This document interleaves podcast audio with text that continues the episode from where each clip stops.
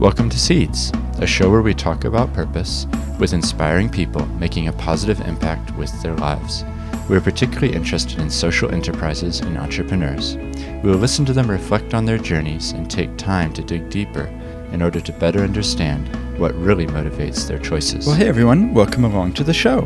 I'm glad you could join me as today we get to speak with Ian Harvey, who's the founder of Collective Intelligence. His inspiration for setting this up stemmed from his observation as a company director that key staff were often not supported as individuals to develop their own potential.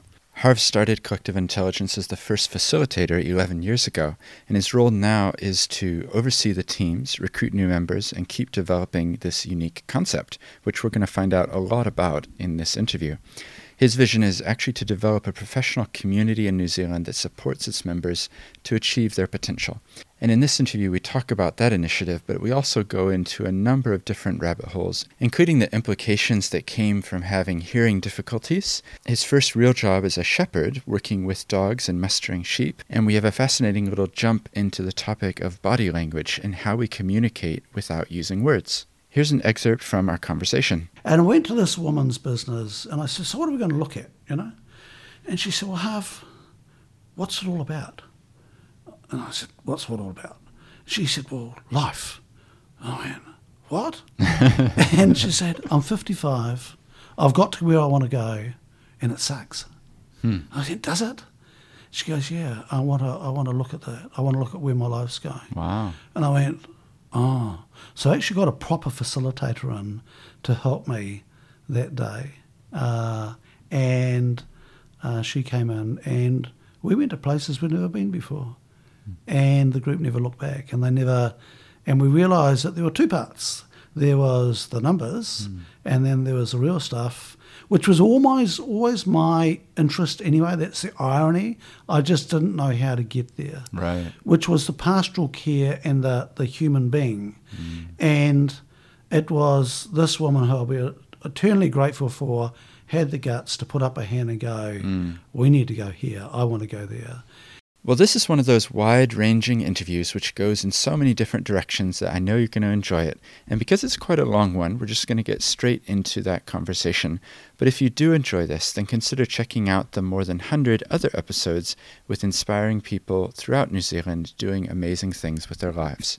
Now let's get into this conversation with Harv. All right, so it's a pleasure to welcome Ian Harvey, also known as Harv from Collective Intelligence. Thanks for joining me. Pleasure. Great to be here. It's great to have you, and I think we connected up at the Social Enterprise Unconference, didn't we, in Yes, Levin we did. Yeah, a couple with, months uh, ago? A few months ago when the sun was shining and on the marae there, it was fabulous. Yeah, it was, and it's it's cool to see little ripples that flow from events like that. Because at the time, you're not sure, why am I here? What am I gonna? Who am I gonna meet? And then now here we are, a couple months later, and doing a podcast. so, as you know, on this show, what we try to do is really go a bit deeper with people, get under the surface of why they're doing what they do. And in order to tell someone's story, rather than just asking you, What are you doing right now? I find it's helpful to go back and look at the history of the person and really set the scene and the context of where they're from. So, the opening question is, is uh, simply, Where are you from? And tell us a bit about your background. And going right back to the beginning as well. Like, So I, I, I very nearly had a, a very normal sort of a upbringing. So I was born behind a thing called the Mangatainoka Brewery or the Tui Brewery uh, on the North Island, and uh, I grew up with there's the, the, the, the famous tower there that my uh, great grandfather actually built, right? uh, and the fa- the family uh, owned that brewery for about 60 years, and I grew up within 200 metres of that uh, uh, of the tower, and it was a very colourful upbringing with uh, brewers from around the world, and uh, uh, it was a most unusual. Uh, in that respect, because it was in the middle of rural New Zealand with farms and so forth, and um, we were involved with brewing. So that was um, that was a, a, an interesting uh, mix of people, and uh, we And had what- lots of European and and uh, English brewers and so forth coming through, which was really cool. Yeah. And what was it like? I want to talk about that, but before we do that, just to grow up in a place where your you, was it your great grandfather or your Great like- grandfather bought the brewery out of receivership in 1903, right? and uh, yeah, So I guess the question is to grow up in a, a place that's so part of your family. what was that like? You had a sense of that history, I guess. It was kind of cool. It was also suffocating. Right. Because you're always somebody's son, grandson, or great grandson. Right. So the family were uh, very well known in the area, and uh, you know, as a kid, it was fine. But Mm. as I grew up, it was just it became claustrophobic, Right. uh, and uh, you know, the brewery had a really interesting history. It was hugely successful uh, in the up to about 1930s, Mhm. and from then it sort of slid from there. Uh, for a number of reasons, the family weren't operating. The the two sons, grands, well, sons of, of my great grandfather um, were killed in World War One, uh, and yeah, so the the whole history of the thing uh, slid at that point. Mm. But there was an interesting piece I found recently, which is kind of interesting from where I am now. The tower that was built there was built during the Depression. Hmm. And I only found that out or twigged recently. And it was built by local labourers. So Fletcher's designed it and was supposed to build it. Uh, and then uh, the family decided no, they would go ahead and build it, even though the, the depression was, was happening. Mm. And they used local labour, and that took about three years to build it Hmm. with hundreds of people. And uh, I'm immensely proud of that fact. And I only learnt that in the last five years. Hmm. And it's something that's, all, that's been totally overlooked. Hmm. Uh, and I go, uh, that's cool, you know, Yeah. because they were they were successful business people, uh, and to think that they did that, yeah, and to find that out only recently Mm. was very very cool. Mm. Because the context at that time, those were hard years, Yeah, weren't they? absolutely. mean, so um, to, to have that looking, how can we support the local? And and it, it involved you know hundreds of people building it, Yeah. uh, and uh, yeah, and looking at you know, it'd be interesting to know what the impact of the local economy, but certainly morale wise, it made a big impact. Yeah. Uh, so I'd always had the the I always knew about the brewery and so forth, and and uh, that part of it from a a business point of view, hmm but this social uh, impact uh, that's kind of cool. Yeah. and really surprising. That is, Mm. yeah, yeah, that's fascinating. And just um, talk to us a little bit about the growing up in that, I guess the the brewery culture, if you like. You, you mentioned you had lots of visitors coming through. Yeah, and, yeah. So we look, we had uh, we we had Lord Moyne come and stay. Uh, uh, he was out. He was a uh, one of the head guys from Guinness. So we were we actually got the license to, to brew Guinness beer in about 1965, and uh, I remember him coming out and staying, and it was. Uh, you know, it was a big deal. So, all sorts of uh, wonderful things like that. And we had a wonderful Scottish brewer, Ronnie Stockton, came out, and and so it was very rich in that respect. Um, and I'd have to say, my first ten years of my childhood were magnificent. And we lived on the banks of the Mangatainoka River. Uh, family around, it was all going great. Mm. Uh, and then in June, And, and at that point, like growing up as a child, where you're surrounded by a family business, I guess, like, is there an expectation that one day you'll be here too, son, type of thing, or No, no, because it, well, it was interesting. We lived on a small farm of a few hundred acres behind there. My father's right? health was very poor, so he was uh, an epileptic, and in those days you didn't talk about that. He couldn't go to war, uh, and uh, his health was very poor, and he also then developed asthma. Uh, and so by that stage, by the time I came along, the brewery was very much in decline. Right. And uh, in fact, by the time uh, the family had sold off its shares, it was basically bankrupt because the two big breweries, DB and New Zealand Breweries, Mm. had gone through and bought all the pubs in New Zealand, Ah. and so there was no outlet for the for the beer, uh, and we eventually sold to DB. So I see. there was never there was a there was lots of social interaction, but not so much the business. That had that had peaked. That had been and gone. Yeah. Uh, the family had the succession plan and so forth with the brewery had fallen apart, Right. uh, and uh, yeah, so all that had disintegrated, and the reinvestment in the brewery Mm. had stopped mostly in about 1940s. I see. Yeah. Okay. So yeah. that had been in decline since So it was then. kind of a legacy thing that. Yes, that it was, and it was so, it was, so, and the impact on forth was still there. The, Yeah. the having that, uh, having that that sitting. What's the word? Uh, having that that tower there and still making great beer in those Mm. days. Um, yes, that was still very much part of our Mm. lives. Yeah. The fascinating thing, just to pick up on one thing, you mentioned some of the sons had gone away to war and never returned. Like sometimes I think we gloss over the fact, you know, the the impact that it has on a family and on so much more than Yeah. than you think at the time. Um, you know, the flow-on effect of these young men who've gone off and and never came home, right? And it amazes me when we drive around New Zealand and you, you stop in a little town and there will usually be a plaque or something to all of the people who didn't return. And very often there will be two or three names that are the same. Yeah. And you realize that's two or three brothers Yeah. who never came home. yeah. It's yeah, it's very sad. and and and you know it's interesting, Stephen. I only I only rea- I only thought there was one uh, Right. brother had right, so I didn't know there were two of them right. because my great grandfather was called Henry Cowan, and he called both his sons Henry Cowan. Uh, So, and uh, it's one a was good solid name. it was a good solid- you can both have it. and and it was um, you know he he'd sort of switched them around. Yeah. Uh, one was the second name, but the Okay. and and we, I wasn't aware of uh, the older brother who was in the regular army, Uh-huh. uh, and till ten years ago. So that was that was kind of cool. Yeah. Uh, and but yeah, that had a huge impact on on. I can see where the family would have uh, ended up. So all that was left was my grandmother and that family, Mm-hmm. and uh, uh, yeah, the impetus, you know, sort of started to fall away Mm. uh, from that. Yeah.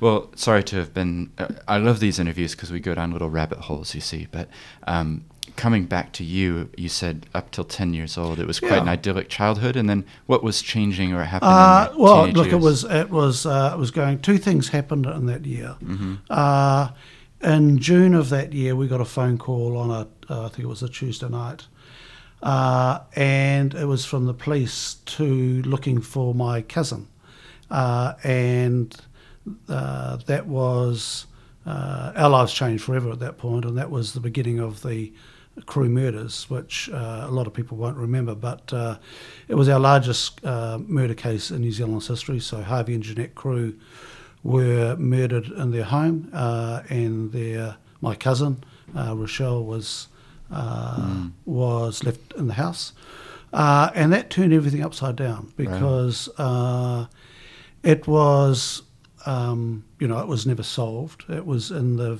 news for seven years, uh, every week, every day. Uh, and it tore the family apart because uh, Harvey Crewe was my first cousin, uh, and his father was dead, uh, and our family became very, very involved in it. So uh, there were two uh, major court cases, and it then became known as the Arthur Allan Thomas case. Um, and just the whole fabric of the family was pulled apart Right. uh, at that stage, and that took ten years to get through. So everything changed. Yeah. Uh, I was the youngest of three kids. I had a two sisters, one 10 years older than me, one six years older. Uh, they had left or were leaving home, and my parents were uh, older parents, and so I was left behind in a family that was struggling. Uh, my father was began drinking heavily. Uh, my mother was depressed, uh, and uh, and the other thing that, that they found out that year that uh, I was actually deaf. So uh, they up until that stage at school, I was just slow. I I uh, was had trouble learning, and uh, they hadn't realised that I'd been born with uh, a hearing defect. Right. So So there's a lot of things going on there. there was a lot of things going on. So up until then, I'd just been dumb, and then Yeah. I was deaf and dumb. So Right. sort of, but it was, um, uh, and a couple of you know s- some interesting things came from that. That uh, uh, so that was 1970. I was 10 years old, uh, and my older sister, by the time I was uh, about to turn 13, uh, she wanted me to go away to school uh, to get me away from the family. Right. Uh, and she said, This is just such a toxic environment. Huh. Um, and a lot of people won't remember, but there was, uh, you know, this case went on for a long time. Uh, the police were also corrupt at that stage with planting evidence, which was found out later in a, in a um, Royal Commission of Inquiry. There was a lot of tension within the family because trying to work out who did it. Right. Uh, and so there were divisions and different, um, uh, what's the word, uh, different analogies and you know what might have happened. Right. So it was something we lived with on as a constant. So my older sister Jude, who was away from home, wanted me to go away from school to school, and so uh, three months before school started, I was sent to, found out that I was going to a small school hour and a half away that I'd never heard of. Uh, we were not a wealthy family. Um, we'd come from a wealthy background, but that had all slipped. Right. So going to a uh, a boarding school was a big deal, Mm-hmm. uh, and the family didn't really have the funds to do that. And but it got me out of that environment, Mm-hmm. which I'll be eternally thankful for. Uh, and Is that because the, the, the court case and the and the media and everything it was just dominating everyone's thoughts it, it and just it just went it permitted everywhere. right Uh, we had got, or my cousin had got custody of Rochelle. okay uh, and that didn't go well. Uh, uh, there was uh, a lot of mental health issues as a result, um, lots of depression, Mm. um, and it was just something you could not, you just couldn't get away from it. Uh, And it just hung over everything. Mm. Yeah. Mm. So, yeah, getting out of that environment was was fabulous. Although quite a shock to the system. Mm. Going to school, I didn't know anybody, yeah and they were from a different sort of socio-economic background Mhm. to what I was used to as well, and that was um, that took a bit of adjustment. yeah Yeah. so where had the funds come from to send you to the Uh, school my mother went back teaching, ah, yeah. I see so um, uh, so she knew it was uh, important yeah, as well Yeah, yeah, Yeah. She she she went back primary school teaching. hmm um, and because the farm was small, my father's health wasn't well, and uh, and you know what, that was great for her as well, because mm. got Uh, her out into different got her back environment as well yeah, and it helped her mental health hugely, yeah um, and it was. Uh, yeah, and look, where, where where it was without sort of going into it too much, but it was where it was difficult for me was that uh, most of my schoolmates would go off on holidays and they'd go skiing and so forth, and I'd go uh, I'd go home and I'd work in shearing gangs. right Uh, so it was quite quite a different sort of a background in that Yeah. respect, um, and that was okay. Yeah. Yeah. And just talk us through, like, in your teenage years, high school years, like, did you have a plan? Did you know what you wanted to do with your life? That type of thing? I wanted to hide, Right. so I went to school to hide. Yeah. uh, and uh, nobody knew about the murder case. Mm-hmm. Uh, and um, I still found uh, school really difficult. Uh, hearing loss. Uh, I got hearing aids when I was 32, and they then had hearing aids that could help my hearing. Right. So, you know, the plan was I was supposed to sit in the front of the class hmm and so I could hear the teacher. But when you're sitting at the front of the class, you don't know what's going on behind you. So as a deaf person, uh, so I became very good at, at observing people, Hmm. uh, and you, uh, and that became really important later in life. So I can study a crowd now and know what's going on Mm. without, and I can see things that other people can't see. Right. So sitting at the front of a class f- when you're deaf sounds good, but it's terrifying because you don't know what your mates are doing behind you. I see. So I just gravitated to the back of the room, sat there, didn't really learn anything, and uh, uh, had fun with my mates. Yeah.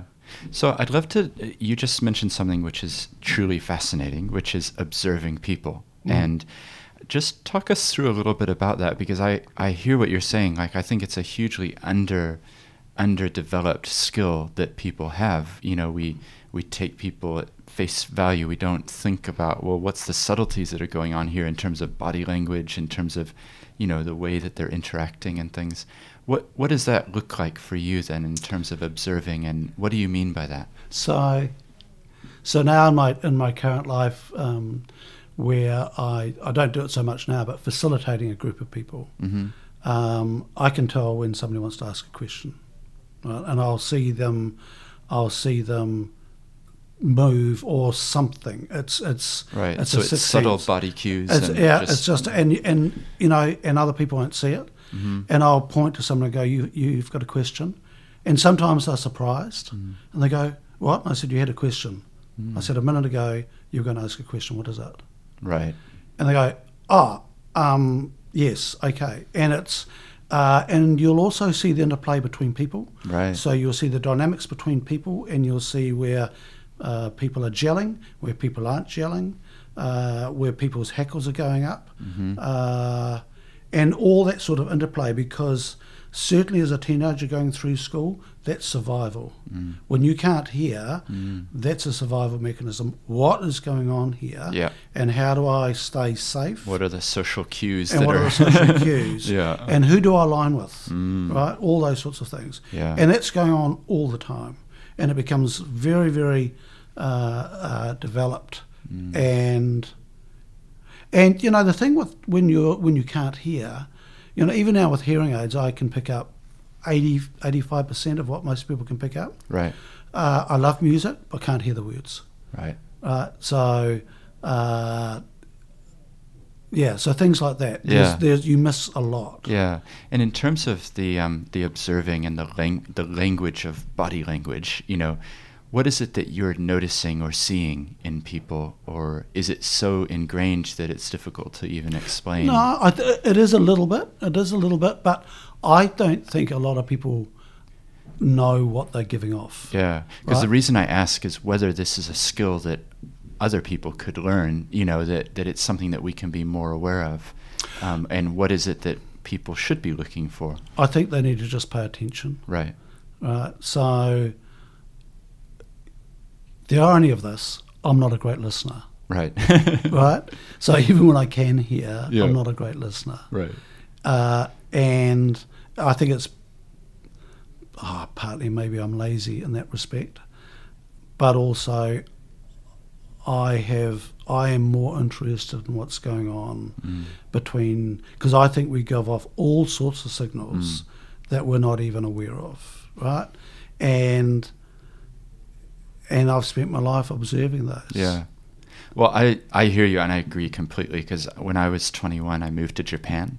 So I was in a completely different culture. Yep. And I noticed that the way people reacted or the way that, even the way that they position their heads, if they're curious, they'll kind of put it to the side, you know, like, uh, uh, but in a, not a Western way, you know? Yes. So it was, it was very much like learning a language of, oh, okay, you are shy, you know, you don't know what to say, you are, you know, you're about to interrupt, you know, like it was trying to learn, it really was like trying to learn another Yeah. language, as well as the kanji and the actual different language. It was the, the subtleties of the way that the cultural expressions as well.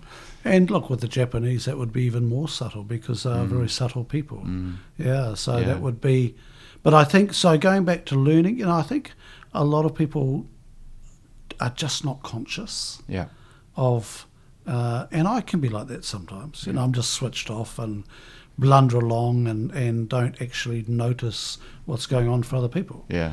Uh, but it's a lot more fun when you are switched on Yeah. and looking and you know like the unconference going to that and just observing people hmm you know and looking at people and going what is going on here Yeah. because we've got the noise that comes out of people's mouths but and that can be anything Mm. but what comes out of their bodies is far more accurate Mm. and what goes into your body is far more accurate as well and uh, receiving, you know, and listening to my body is something I haven't been very good at taking notice of, Mm. and I'm getting better at it now. Of going, "H- how am I actually feeling about this, Mm.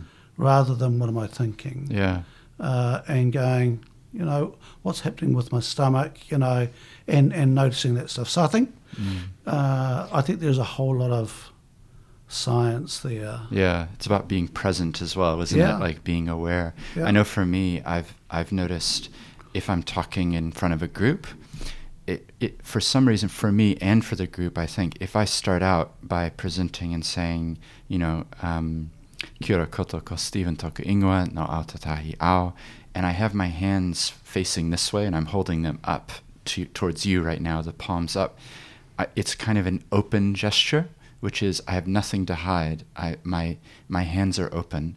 Whereas if I do it and I have my arms crossed, it's somehow for me and for the audience, it's like a, a barrier, you know, a physical barrier. But so often I see people are, you know, not haven't thought it through. And they're not And- connecting. Yeah, they're not connecting. So if you think of this here, what we're doing here, right? Yeah. So this is the most extraordinarily uh, privilege to have you.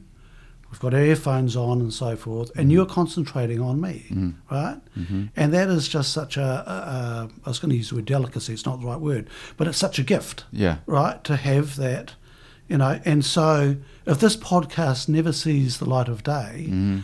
uh, that's okay. Mm. My experience of this so far, I go, this is wonderful. This is an Yeah. extraordinary Well, experience. I think because in our current culture, we're so caught up with the next thing and moving on, and actually, what all of us crave is um, Connection. connection and and also the the attention of someone else.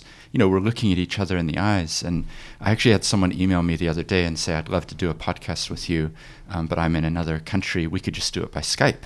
And actually, I have not done so far any interviews over the internet or by Skype. Every single one has been within one meter, two meters of the person, because I love the fact that I'm looking in your eyes right here, and we are present yeah. and I don't like the idea of the you know And and what I learnt recently is that uh, aroha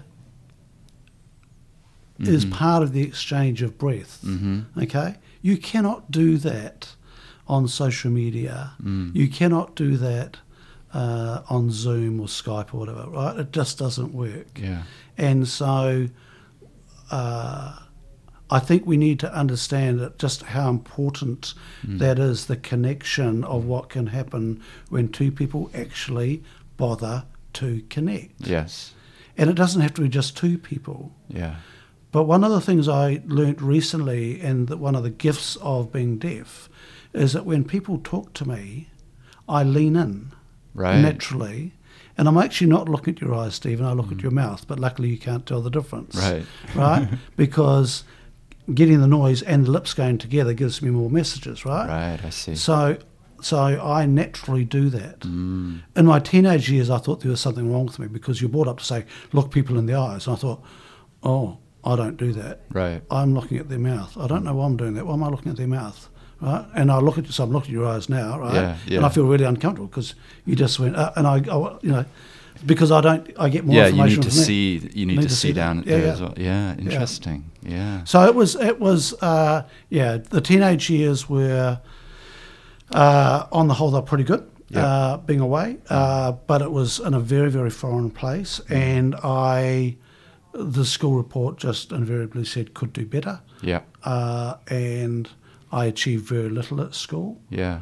Or so I thought, uh, and yet when you go through adversity like that as a ten-year-old, you become, you mature quite quickly, hmm and I found myself in a most unusual situation that at the beginning of the sixth form, which is year 12 now, right. uh, I was uh, I was made a school prefect a year earlier than uh, than I should have been, and I was actually put in charge of a boarding house, which was uh, which was a, only a small boarding house of maybe a dozen other uh, boys, uh, with the idea of grooming me for the next year. hmm Uh, my mother was delighted.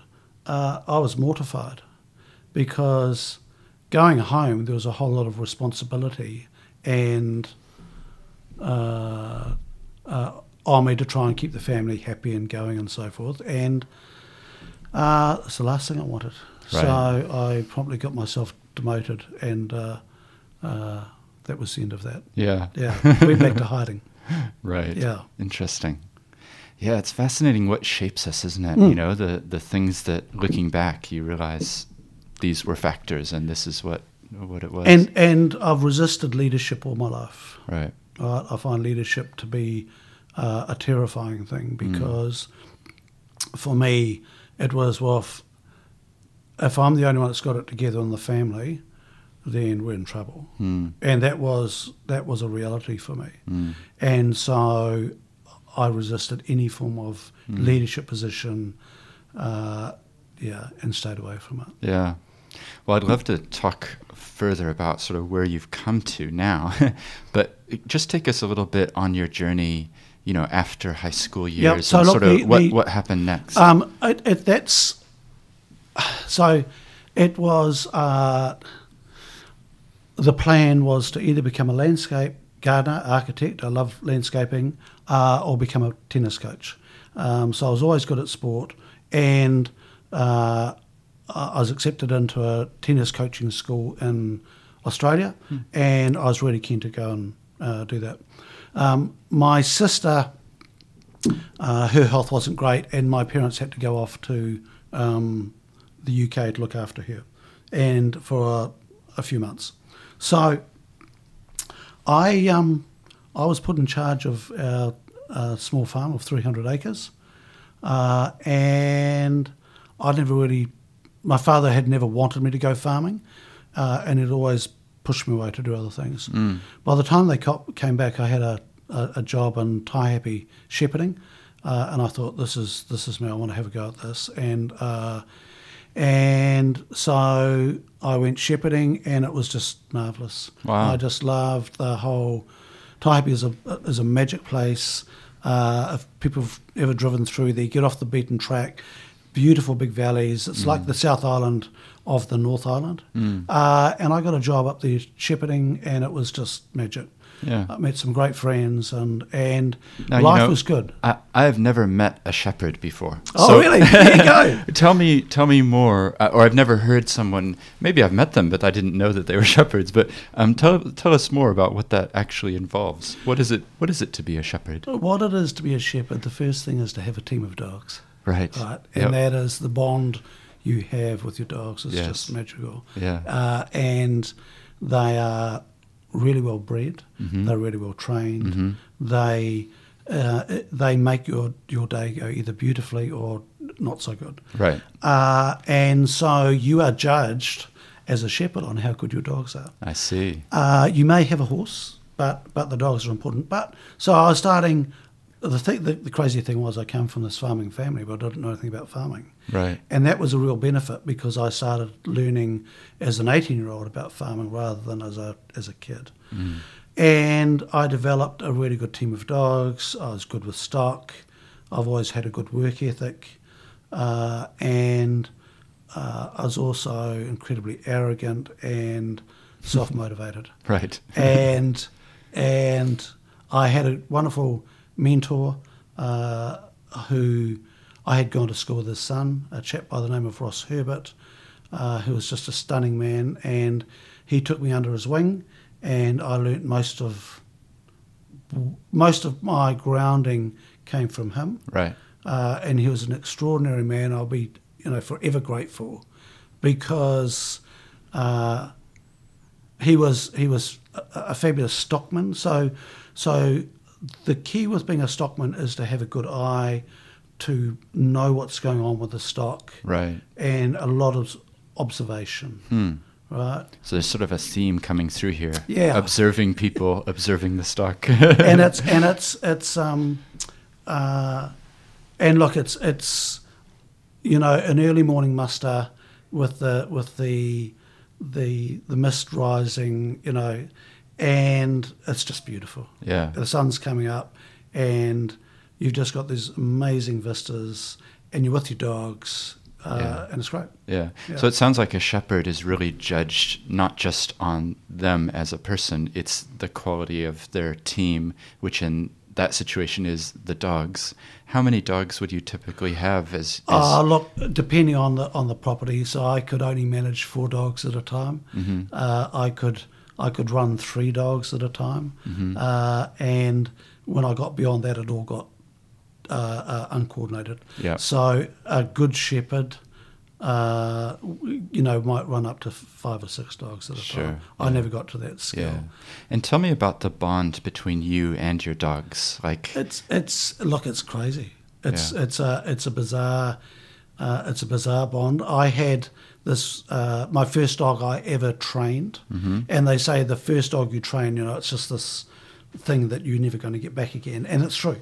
Uh, so I, I got two older dogs, and I had this was given this pup, and I trained her up, and uh, the bond between us was was crazy. And she would get out of her kennel at night, and I would wake up in the morning, and she'd be asleep at the bottom of, of my bed, you know. And and uh, they're not pets, you know. They're there to work for you, and it is a very much a working relationship.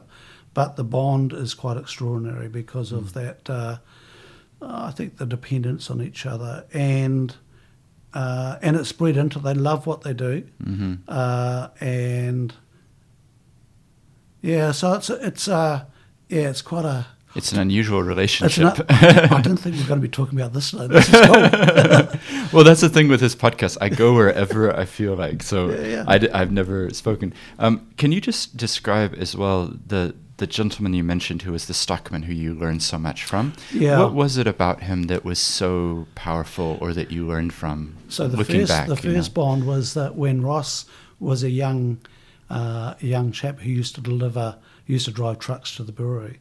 Ah, and so that's where the connection first came. It was I quite see. random. Yeah. And he knew my uncle, uh, Uncle Bert, and uh, he had a bond with Bert. So Mm-hmm. that was kind of crazy.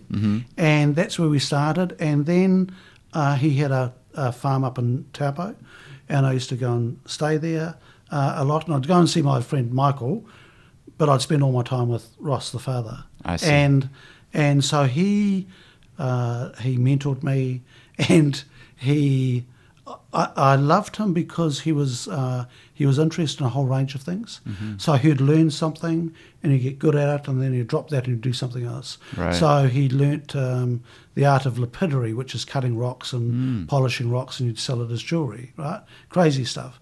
Uh, they were into um, water skiing, were fabulous water skiers, and and and they would do a whole range of stuff.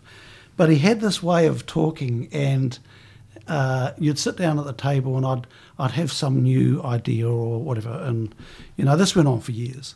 And and he'd sit there, and he used to roll a cigarette, and he had this wrinkled up face and very tanned, and he'd, and he'd sit there, and he always mumbled, and he'd go. He'd go, yeah, yeah, yeah, yeah, yeah, yeah. He'd go, half, half, half, half, half. He said, you're dumber than I thought you were. and, and it was just, he'd go, no, no, I think, he said, yeah, no, no, no. You be quiet now. Just, and, you know, and I was just, uh, what's the word? I was infatuated with him. right. And the way that he didn't follow convention, he did things, whatever he did, it did very well. Uh, he was a he was a dog trialist where they have the competitions. Right. Uh, he'd won a, a New Zealand title, uh, and you know he was a master at that. And so I'd take my dogs from Taihape up to Taupo for the weekend, and he would help me with their training and so forth. And um, and the guy I worked for wasn't great with dogs, and I used to get frustrated with that. And Ross go. Yeah, yeah, yeah, yeah. So you just get up two hours before him and go to work before he goes to work. And so that's what I'd do. I would go out if we were mustering. I'd go out if we were due to go out at six. I'd go out at four, you know, and wait till it was just light, and then I'd start mustering. And it was just a lot easier by myself. Yeah. Mm. What is it that? Because some people will have pets who are dogs, and uh, you know, I'm just really curious to unpack that bond that you're describing between a dog and a human. Like, what is it that that strengthens it or or makes it as special as it becomes? Well, you, you're part of the pack. You you you are. You know, Right. when you've got a pack of dogs, you are the head dog, I see. right? Yeah. And they they follow the head dog. Yeah. and so um, you don't abuse that, but that you are part of the pack, Hmm. and so and they will have a pecking order, uh, and it's it's a very cool thing. So uh, th- the interesting thing is when they're not working, you tie them up, Hmm. right? So they're either working, uh, so they when you let them off, they'll play for a quarter of an hour. right? And and they will play, have this intense play period, and then they settle down, uh, and then they come with you to work. Wow. Yeah. Yeah. And and you can be with them, you know, ten to sixteen hours in a, in a really long day. Yeah. You know, uh, or sometimes you only work them for one or two hours in a day. Hmm. Uh, yeah. So it's it's a, uh, and they're phenomenal athletes. Mm. You know, that's the, that's the other thing. Well, they're so fast, aren't they? Oh, you know, yeah. Just get in behind this and absolutely bring them back. Yep. And, yeah. and they're all different. You know, and they've got huge personalities. yeah. And um, uh, yeah, it's just a it's a it's a very very special bond. Yeah. Yeah, Yeah. very special bond. Yeah, oh, that's great. And um, in terms of the bond with the stock or the, the what you're actually mustering, Yep. like how does that work? Because the the analogy of a shepherd is sort of you know coming on and caring for the the sheep and, and things, but Yep. how- so you've got you've got you've got two parts to that. You've got the stockmanship, Mhm.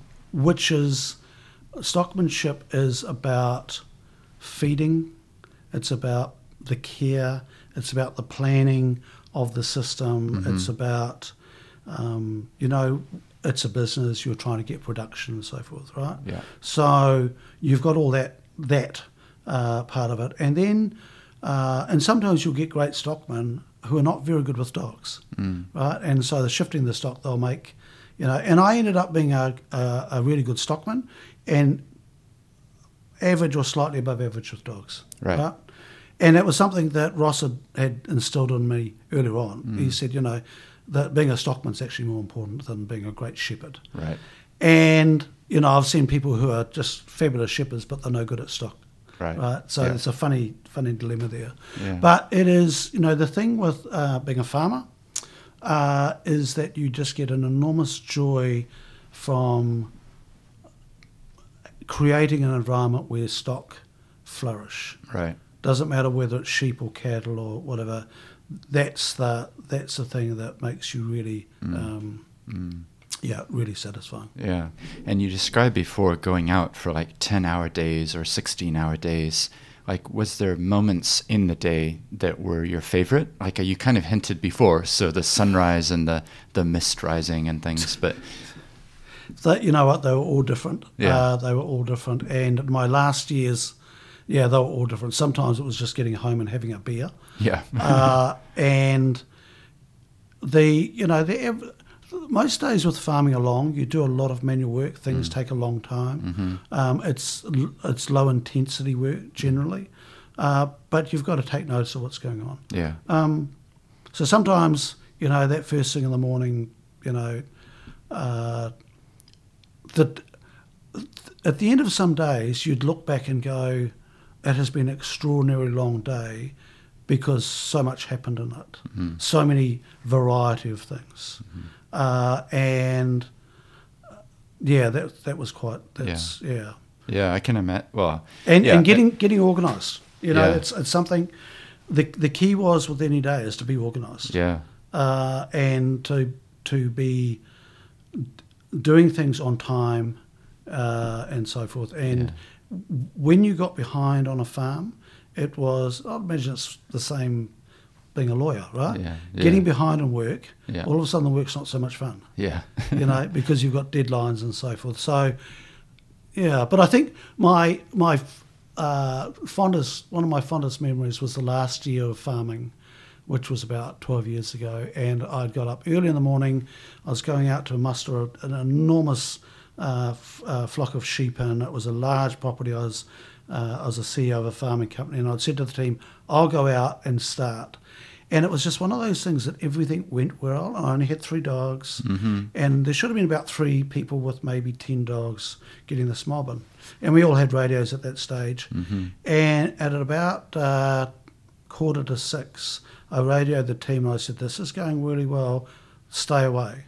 Hmm. Right? Because they were coming in a direction that would disturb this, this mob. Right. And so the mob in total would have been there were 3,000 ewes with lambs at foot, so maybe another.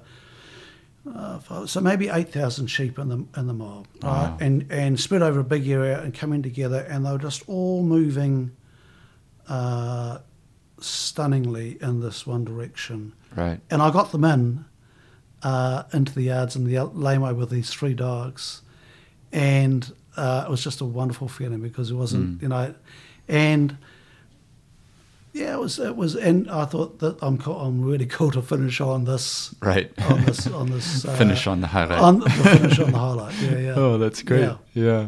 So you ended up, um, as well as the shepherding, it sounds like you got quite involved in farming over yeah, the so years I, then. I even though my father um, didn't want me to go farming, Yeah. I I went off to Lincoln. I had 18 months in Taihape. okay. Uh, I went off to Lincoln, did a diploma. Mm.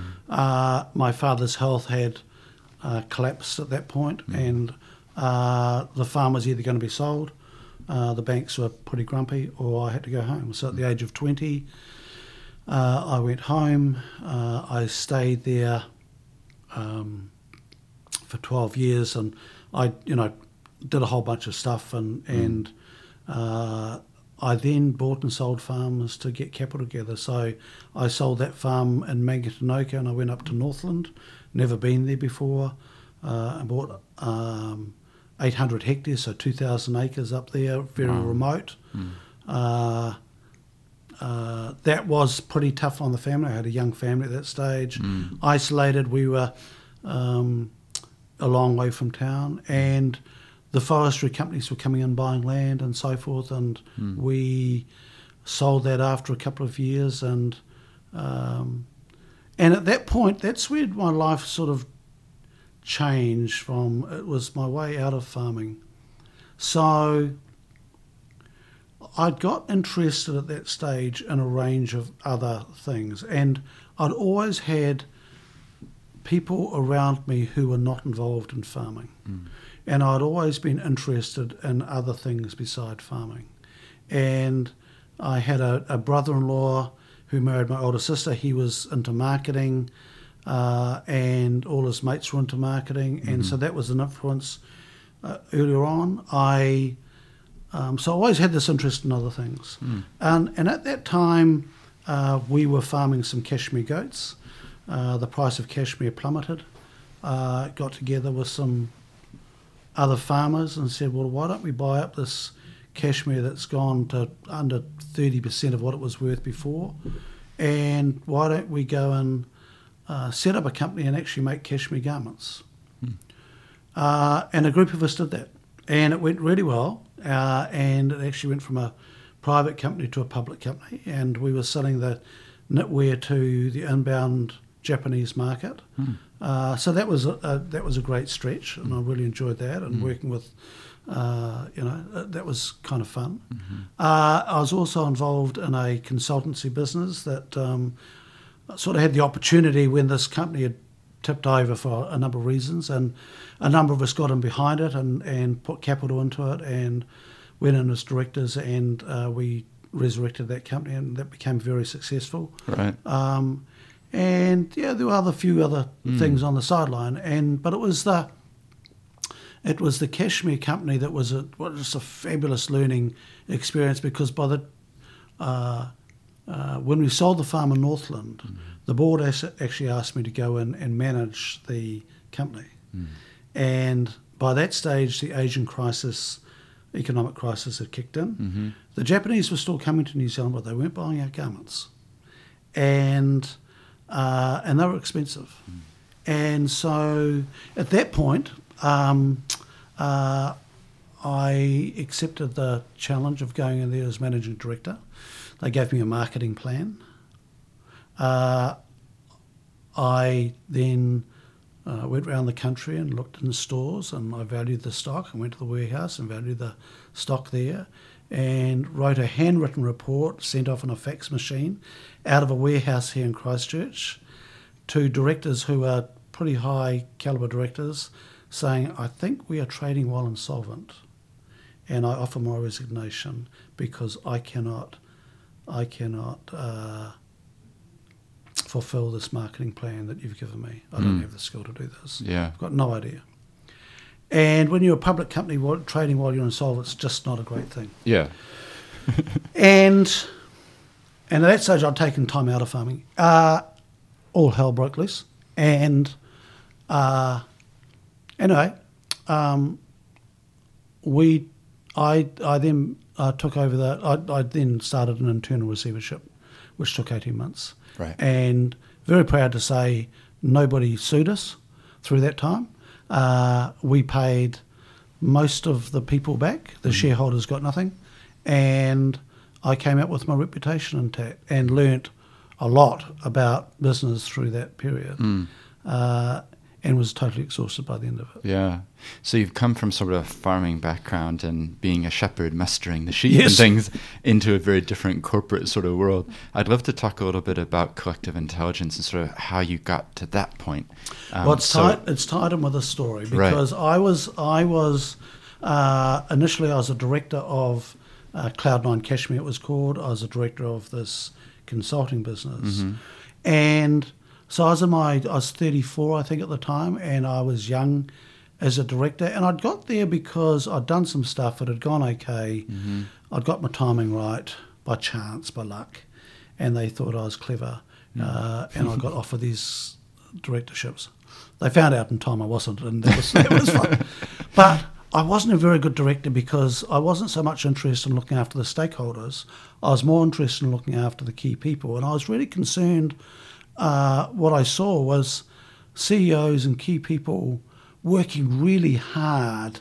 Uh, the world's getting smaller, and as long as they were hitting their KPIs, everybody's happy. Right. But I could sense that their lives that they weren't expanding professionally, and that they weren't. Uh, a lot of the times their health wasn't great, even though they weren't that old. Their marriages weren't great. They weren't seeing enough of their kids, and sending them off to seminars wasn't doing anything. Mm. And I thought, how can we actually uh, help these people grow their grow their uh, their worlds and their mindsets and so forth? So I copied a thing called a farm discussion group, which is a model that's used by lots of farmers. So I took that model, I copied it. Mm-hmm. Very good thief. I love stealing things. Right. And going, Good "Oh, ideas." I'll take that and, and take that and use it over there. So those those work because farmers don't compete with each other. Okay. And so I thought, well, I'm going to set up a non-competitive business group, I and see. I'm going to get people from different backgrounds. So I set up a group, uh, coerced about eight people I sort of knew and people I didn't know, Mm. set a date and said, right, we're going to come together in the central point and we're going to work out, see if this thing's going to work. Yeah. And so they all, not all, but eight of them said, yes, we'll do that. And they were turning up to Palmerston North of all places and uh, for the thing. And two weeks out, I've been looking for facilitators to run it. And they'd say, so what's the program? I go, well, there's um, no, there's no program.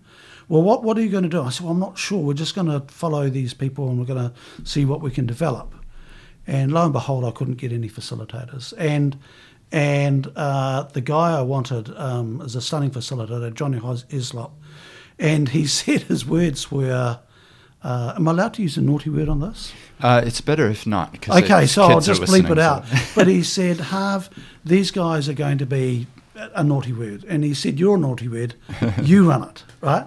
So so I went, okay. So he gave me two hours training. Right. And I became a facilitator. okay. And uh, the most nervous morning of my life, I can still hear them coming up these metal stairs. Mhm. And I'm in the toilet dry reaching and I'm thinking, what am I doing this for? I don't even need to do this. Right? Two things happened. One, I just stepped in and said, um, look, I don't know what I'm doing and I'm just going to try and respond to you. And they were sort of okay with that. And I said, I don't know where this is going to go, and um, but let's let's see what happens.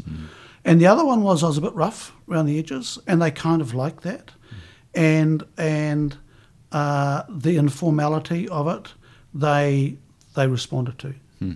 and that was so that was kind of cool. So hmm. they were the two things. That group stayed together for seven years Wow. and went to places that I never envisaged, and it was just a, a huge privilege to for them to accept me. And I sort of developed a bit as a facilitator, mm-hmm. and the, the the issues were about eighty percent common. Mm-hmm. I did have one def- couple of defining moments, but one in particular was we had um, the most experienced person on the team was a was a woman. She was an accountant with one of the one of the big firms. Uh, and I copied the farm discussion group model where they went to each other's businesses and looked at that. And initially, we looked at the safe stuff, we looked at the numbers and all that sort of carry on. Yeah. And I went to this woman's business and I said, So, what are we going to look at? You know? And she said, Well, Harv, what's it all about? And I said, What's what all about? She said, Well, life. I went, What? and she said, I'm 55. I've got to where I want to go, and it sucks. Hmm. I said, Does it? She goes, Yeah, I want to. I want to look at that. I want to look at where my life's going. Wow. And I went, Oh. So I actually got a proper facilitator in to help me that day. Uh, and uh, she came in and we went to places we'd never been before. And the group never looked back and they never, and we realised that there were two parts. There was the numbers mm. and then there was the real stuff, which was always, always my interest anyway. That's the irony. I just didn't know how to get there Right. which was the pastoral care and the, the human being. Mm. And it was this woman who I'll be eternally grateful for had the guts to put up a hand and go, mm. We need to go here. I want to go there. And so that model, that model. Um, Because those are the conversations that we just don't have, No. right? They're the conversations that everyone skirts over, and I'm fine. Yeah. And in that situation, I'm 55. I've made it. Basically, Looks I'll retire great. soon. Looks great. And um, you know, yay. Yeah. But actually, underlying it, there's these deeper questions, which is, you know. And what was ones. interesting, the outcome of that meeting, the outcome of that meeting was was profound because Mm. her life changed. She changed a whole lot of things. She stayed in the profession, but did it in a whole different way. Right. So you know, and it was just like, man, that is brave. And and she carried on and had a, a very industrious career from then on. I see. You know, I've been great up until then, but it was just yeah, she just blossomed after that. Yeah. and, because she got she got a sense of purpose, yeah, probably. and, she yeah. she went. This is this is what I want to do. Yeah. Um, where before she was just going for this sort of target. Yeah, thing. yeah. So how does because I can sort of see where we're going, but how does just tie it together for us in terms of collective intelligence? So, Because I'd love to. I was so- look. I was still. I was still farming then. Right. Okay, so I was still farming.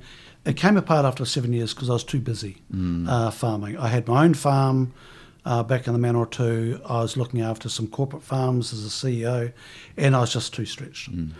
Uh, and had teenage children, all that sort of stuff. Mm-hmm. So, but it seeded an idea: what would happen if we did this properly? right. because it was just me by myself. So, 11 and a half years ago, I set up Collective, in, uh, Collective Intelligence. And I, I thought, went through the same uncertainty. Maybe it's not relevant anymore. You know, I set, set up once again focused on business only now and just targeted people I knew, got some groups together, and I facilitated, I did everything. And away we went. And where it's evolved to now is that a couple of pivotal things happened. Uh, so it was 100% focus driven. It was the same format of teams coming together to help each other with their business and with each other. Right. Uh, and fundamentally, that hasn't changed. It is a phenomenally simple model. But where it's got really complex is that somebody put forward a school principal and I turned him down. And I thought, no, a school principal doesn't fit in a business environment. And somebody else put the same guy forward. I thought, oh, maybe I'm missing something here. So I went and interviewed him. And uh, the irony is, he's one of the uh, more high profile principals in New Zealand now, which is classic because I turned him down. But uh, I went and I went and uh, uh, talked to him, and uh, he was at Palmerston North Boys High at that stage. And his name's Tim O'Connor, and, and sat down with Tim. I said, Tim, there was a book in his library called Good to Great from Jim Collins. And I said, Tim, have you ever read that thing? And he said, This is my Bible. I run the school off this Bible. And we'd studied this book before. And he pulled it out and there were bookmarks all through it. And I said, Okay, all right, let's give you a go. Now, Tim just brought a whole lot of skills that the entrepreneurs and business people didn't have. Interesting. And a whole different angle. Yeah. And that just broke up all my thinking. Mm. And I started thinking, well, hang on, who is this for? Mm. And why bring in this different element? How does that work? And why does it why it's so why is it so powerful? Mm. And he also asked really naive questions at times, but from a really competent place. So coming forward to the present day, we now cover 70 to 72 industries and professions. Right. And we have learnt the more diversity you put into a team, the better everything goes. I see. if you've got the right environment. Hmm. So now we know who we want. Initially, I took anybody. I would have taken you, Stephen, mm. you know, mm. Shocking. but we would have taken anybody Yeah. um, to get the numbers going. That's right, typical thing. Yeah. And then I became really interested in why is it working for this person and it's not working for this person? What is the difference? Hmm. And it took me about nine months to work out the, the gaps. So collective intelligence we've worked out is for people with four things. They need to be competent. And competence is important because when you're with a bunch of strangers from different industries, hmm. the quality of your questions, even though they're naive, is still stronger. It's hmm. still a better question. Mm-hmm. And it's really important to have that. The second one is you need to be ambitious to develop as a human being. And we had people initially who loved the process, are great people, but actually they didn't want to develop. Hmm. Right? So that's a really important thing is to have the guts, to have a go, stumble, to have, you know, to do what you want to do. hmm The third one was interesting. It was around curiosity. Hmm. So, and it's not just about being curious about the big wide world. It's being curious about your teammates who are going to be different to you, hmm. because it's not for like-minded people. We don't believe in that. Hmm. So to be curious about people who are not like you and get interested in their viewpoint, hmm. right? And the other one's getting really curious about your own functioning, right? Hmm. And because you know what, we we have all got stuff in there that holds us back, and we've also got talents that we don't use enough, hmm. and you know encourage people to get really interested in themselves and getting curious about that. And then the fourth one is authenticity. So that is profoundly important because uh, people get pushed hard within the teams, and authentic people just represent themselves more accurately. So we're not about looking good. We're not about perfect people because they don't exist. Uh, we're, but we are not there to look good. So the authenticity is the is the. If I could pick one, it would be that one, Right. that one thing. But we want people to for those four things to resonate. They don't have to be ten out of ten on them, hmm but they also need to be com- um, committed to lifting those four things as well. Yeah. Well, that's fascinating because I've observed, having interviewed many people on this podcast now, um, oftentimes people end up in silos talking with people who already think the same way they do. And it's kind of natural. You know, like I work as a lawyer, so I meet lawyers, and that person's an engineer, so they talk to other engineers. And the the cross fertilization that can happen across industries and sectors. I actually interviewed someone named Franca Bulo, who, uh, and we talked about this topic of what we need to do is actually mash mash up the um, the labels and and have an environmental social scientist sitting with an accountant who's sitting next to a you know criminologist or whatever because that's where you get the true cross diversity of thought, isn't it? if you've got the environment. So the other piece there is that we so we put a lot of effort into designing the teams, Right. uh, and yeah, I, I, I uh, obsess over this. Right. I'm fascinated with it, Mhm. and uh, and it's pretty random because it's diversity, and so it's not an exact science. Mm. The other thing we've learnt, so we've got a scholarship program, and we've had some stunning scholarships coming through, and we've got some stunning young people there now, Mm. and and that was something. So we, we love trying different things. We experiment all the time, try stuff. The scholarship program, our youngest member, I think, is 22. Mhm. I'm talking to a 20 year old in a few weeks' time. Mhm. Uh, and that has been, on the whole, about 80% successful. Mhm. Uh, and they add a whole Different view. dimension. And they are treated the same as everybody else. So, Mm. what we're not into is not into hierarchy, Mm. we're not into status. Status is an interesting thing, Stephen. Status absolutely holds people back.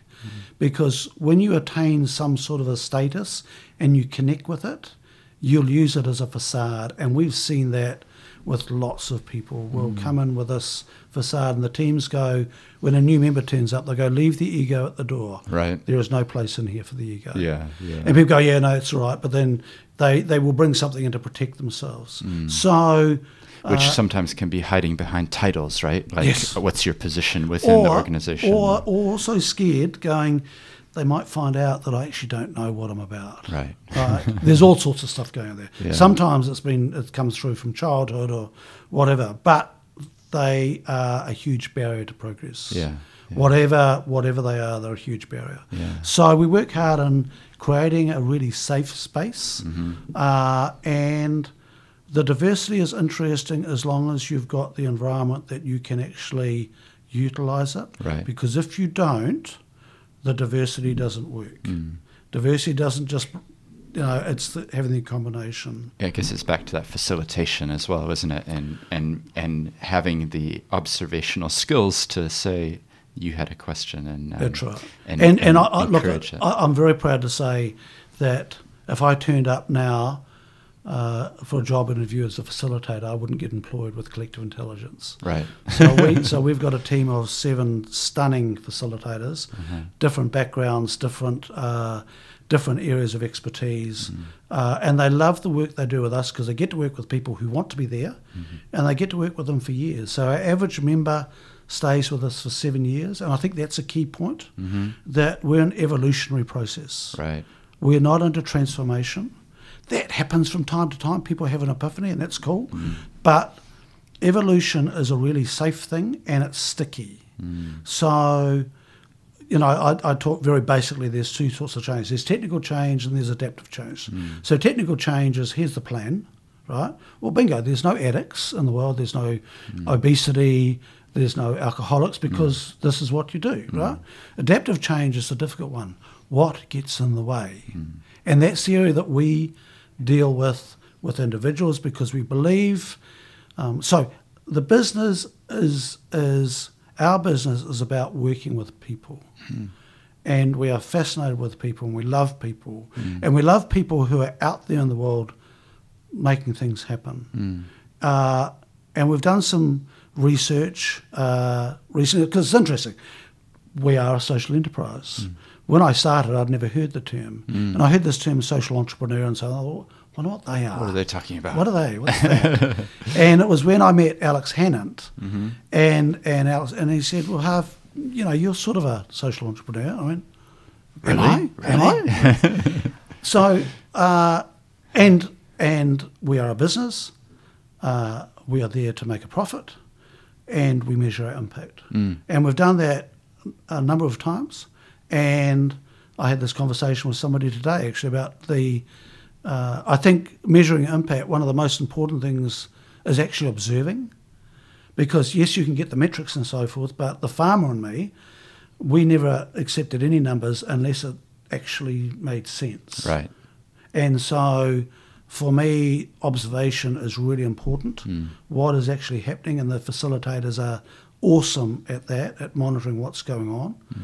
And uh, and so what what we've with the impact uh, results we, we, we did with Otago Polytech, um, Steve Henry did them for us. Mm-hmm. The common thing that they were surprised across all the sectors was that 90%, and I actually believe the figure's more than that because some people filled it out, only been to one meeting, but 90% of our members came back and said that they became professionally and personally more effective in their lives. And we've had that data come back from two different segments now. So that's kind of interesting. Now, that means something different for everybody, and we're okay with that Right. because dealing with the diversity that we've now got, it's made. Uh, we've got to make sure we don't become experts in anything, because if we became experts in something, we would stifle the model. Mm. So for the first six years, I didn't tell people that I used to be a farmer because it didn't make sense. And then the last few years, I've realised it does because the thing with farmers, this whole model is designed to work, mm. to make an impact. And farmers get turned on by things that work, mm. right? They mm. just love What's the results? what's the result, yeah. right? And so if you want to sell a farmer something, show them the results or Mm-hmm. hear the mm-hmm. results, and they go, okay, now we're talking. So this is designed to work. Mm. Uh, yeah. Mm. No, that's that's great. Well, there's so many ways, uh, so many other things that we could talk about. Like just to pick up on a couple, you mentioned about curiosity being a big ingredient. And I think that's so important in this podcast when I'm talking with people.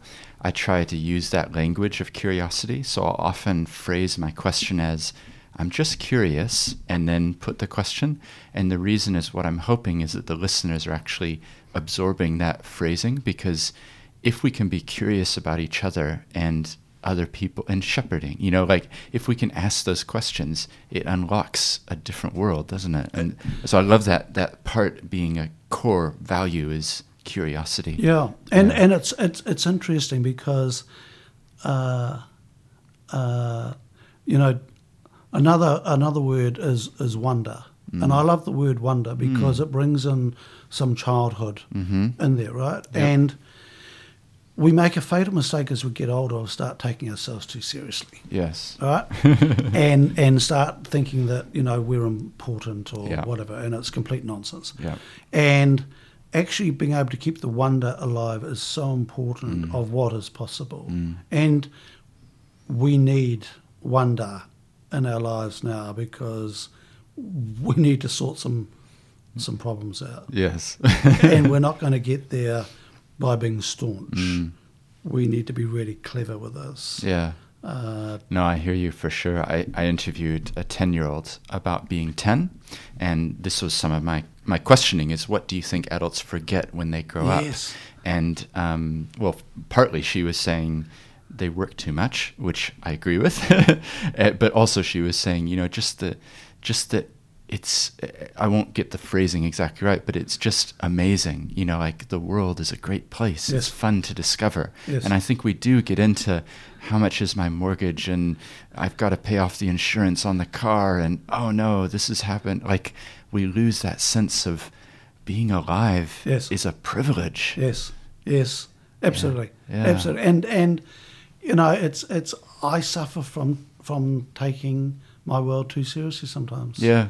you know, and I lose I lose uh, the whole, you know. Um, I'm trying to find the word, but it, yeah, I lose perspective Yeah. on things, right? Yeah. And I think, and when I get tired and run down, I treat everything as important, Mm. you know. And it's just like, and then when I freshen up, I think, oh, what, Yeah. you know. Why was I focused on that? Why was I Why was I thinking that- waking up at 3 a.m. about Why was that? I thinking that was so important? And Yeah. you know, the the thing that I just I I absolutely love about what we do is when you see people develop. It is just the most stunning thing, and I always enjoyed coaching sta- uh, coaching sport more than playing sport Right. uh, and we don't coach, but when you see people develop and you just go, it's such a wonderful thing to break through a mindset or a paradigm or whatever, or learn something new and go, I can do that, Yeah. you know, and, and lift it, have a different horizon. And you see the diversity working, which is really random. And, you know, I had one chap after a meeting, he said, you know what, I thought I was uh, in a tough spot, but I've got a different perspective now, haven't I? Yeah, right. And, and, and, yeah, so, uh, and I also think that we need to learn to have conversations with people that we don't agree with Mm-hmm. and to stay with the conversation without trying to get them to agree with us. Mm-hmm. Because somewhere in that dialogue, which is different than a conversation, Mm. uh, so often we want to go, Stephen, I've got a view, you know, I've got a viewpoint here, and I want you to take this viewpoint on and agree Yeah. with me, right? And it's so not productive. Yeah. And, you know, often new members will go, will go, I don't quite know what I got out of the meeting. I go, yeah, you've got some work to do. Mm. You know, you need to, to dig into that. Mm. Because I didn't agree with everything that was being said. I said, that's cool. That's great. which is so important in, in current climate when we look at politics and just the the narrative that we're completely right and you're completely wrong you know It's there's no thing. there's no ability like and i often think you know sometimes you look at politics and you think if that if you thought that person who just said that was from your team, you would agree with what they said. You know what I mean? It's like, but because of the label or whatever, it's like, well, that's I completely in particular, I'm speaking more in American politics. You know that it's But it can happen you're in New either Zealand. this or that. It can, It yeah, can it can happen in New happen Zealand. everywhere. Look, I, I had I had a, a fascinating experience when I was uh, early on in my in my farming career, and National had got voted out, and Labor were in, and we had David Lange there, and Mm. and it was it was I lived in Pahiatua. We were Keith Holyoake. We were national as you could be, Mm. right? And and there was an emergency meeting of the of the National Party people, and I got invited along. I'm not sure why, but went along because I was a farmer. I must be a national supporter, and Right. and uh, went along there, and, and the farmers were sitting around. They said, you know, this is just a terrible thing, and Labor in, and you know, what are we to do? And they turned to me, and I'm not sure how old I was, maybe 24 or five or something. They said, and they said, now, Ian, you know, your thoughts on this? You must be quite disturbed. And I said, well, I voted for Lange, and they, there was deathly hush. right. You know, you would have thought I'd murdered one of their children. Yeah. I went, what? And I said, well, this whole subsidy thing, $800 million a year, I said, I, I'm not sure that's good for us.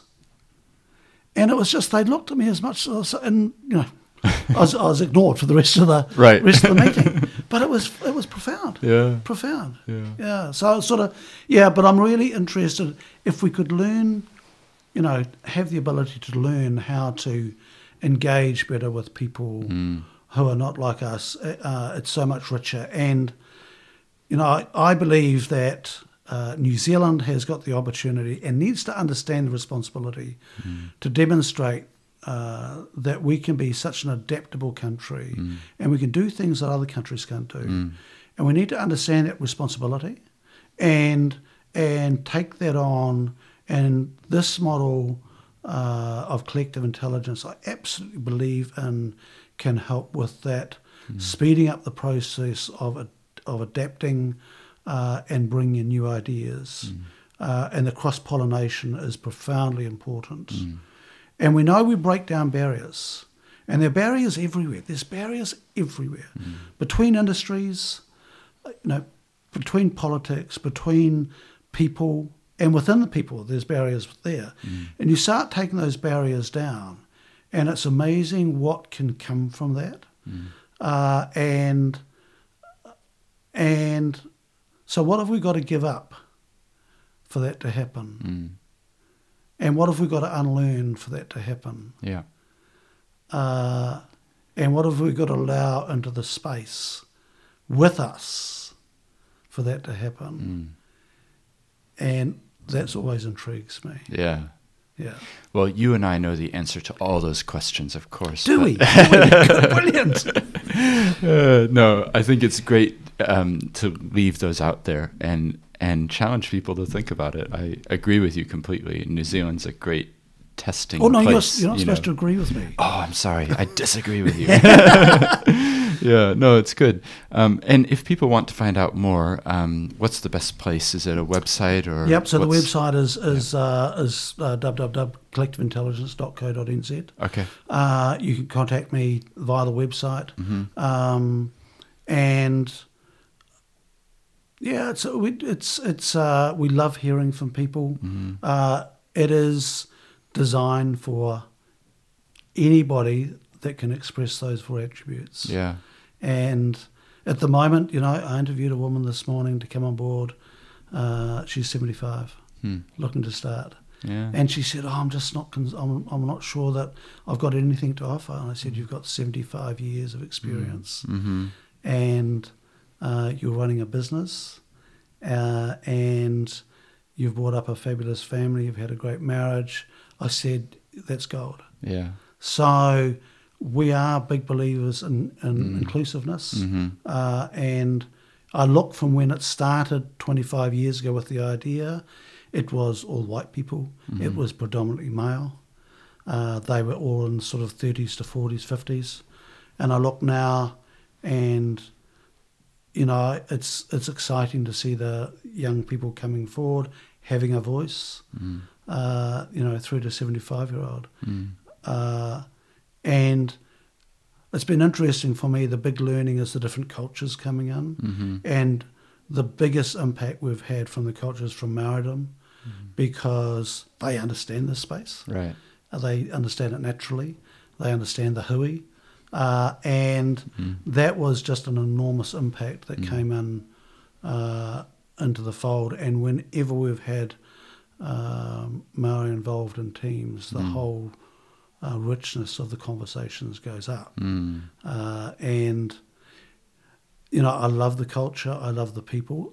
I don't speak the lingo. I don't speak their language. Uh, I tried to in 1992. I went off to do classes, and I'm um, I'm being taught again slowly now. But the pitch of the I cannot get the pitch, and I get embarrassed when I try and Right. yeah. pronounce it back. Yeah, sure. Uh, and we've now got somebody in the in the office that, is learning uh, fluent uh, Reo, which is fabulous. And so she's teaching me a little bit a, oh, good. a day. So yeah. Well, what we'll do is um, in the show notes, if people click through, there will be a little description about our conversation, and we can put links. Cool. So if there's any links you want to include, just send them to me, and we'll we'll sp- slot them in there. Um, but I just want to say thanks so much for coming on the podcast. It's been a really rich conversation, ranging from your childhood and you know all of the experiences that have led you to what you're doing today. And the thing I love about the podcast is that you know, if I'd just come in and said, tell me about collective intelligence, it would have been a much shorter version, but we wouldn't have had the depths of going, oh, okay, even even the shepherding and you know the connection with the dogs and the um, you know the body language conversation that we had. It it feels to me like that all is wrapped up in sort of what you're now involved in and doing. So that Yep. was and, that was and good. Stephen, I, this is was never where I expected to be. right. You know, I'm in my 60th year now, and this was not part of the plan. Mm. Uh, and I'm in a, um, I, I feel incredibly blessed to be working with a whole range of wonderful people. Mm. Yeah. Yeah, that's so great. thank thank you for this has been a privilege to Yeah, no, definitely. Well, I agree what you said. You know, the in person, the the um, the conversation is so important. And we were at a lunch yesterday where there was about thirty or so people having those sorts of deeper conversations. Which, yeah, anytime we can facilitate that, right? That's that's where the the opening of the door begins. So- And and I was saying to some people today, um, you know, Christchurch has faced huge adversity Mm. in the last eight years, and it is showing the wonderful. Uh, Wonderful signs of, of that's come from that. I Yeah. think Christchurch is uh, it's a really exciting place yeah, uh, yeah. as a result. Yeah. Yeah. Oh, that's great. Well, now let's go get in the car and we'll get you out to the airport. Cool. All right. Thank you. okay. you. Thanks, Stephen. Well, I hope you enjoyed listening to that conversation. I really enjoyed my chat with Harv and just hearing his perspective on life, particularly those insights around body language and how there's so much that's communicated without using words. But I also loved hearing about his life as a shepherd and the communication with the dogs that he had trained, and then also looking at collective intelligence and that initiative and finding out a bit more about that. Have a look at the show notes to see more. And if you do enjoy this episode, then consider checking out some of the more than 100 other episodes. There's also a Facebook page, a Twitter page, and a website at www.theseeds.nz. Until next time.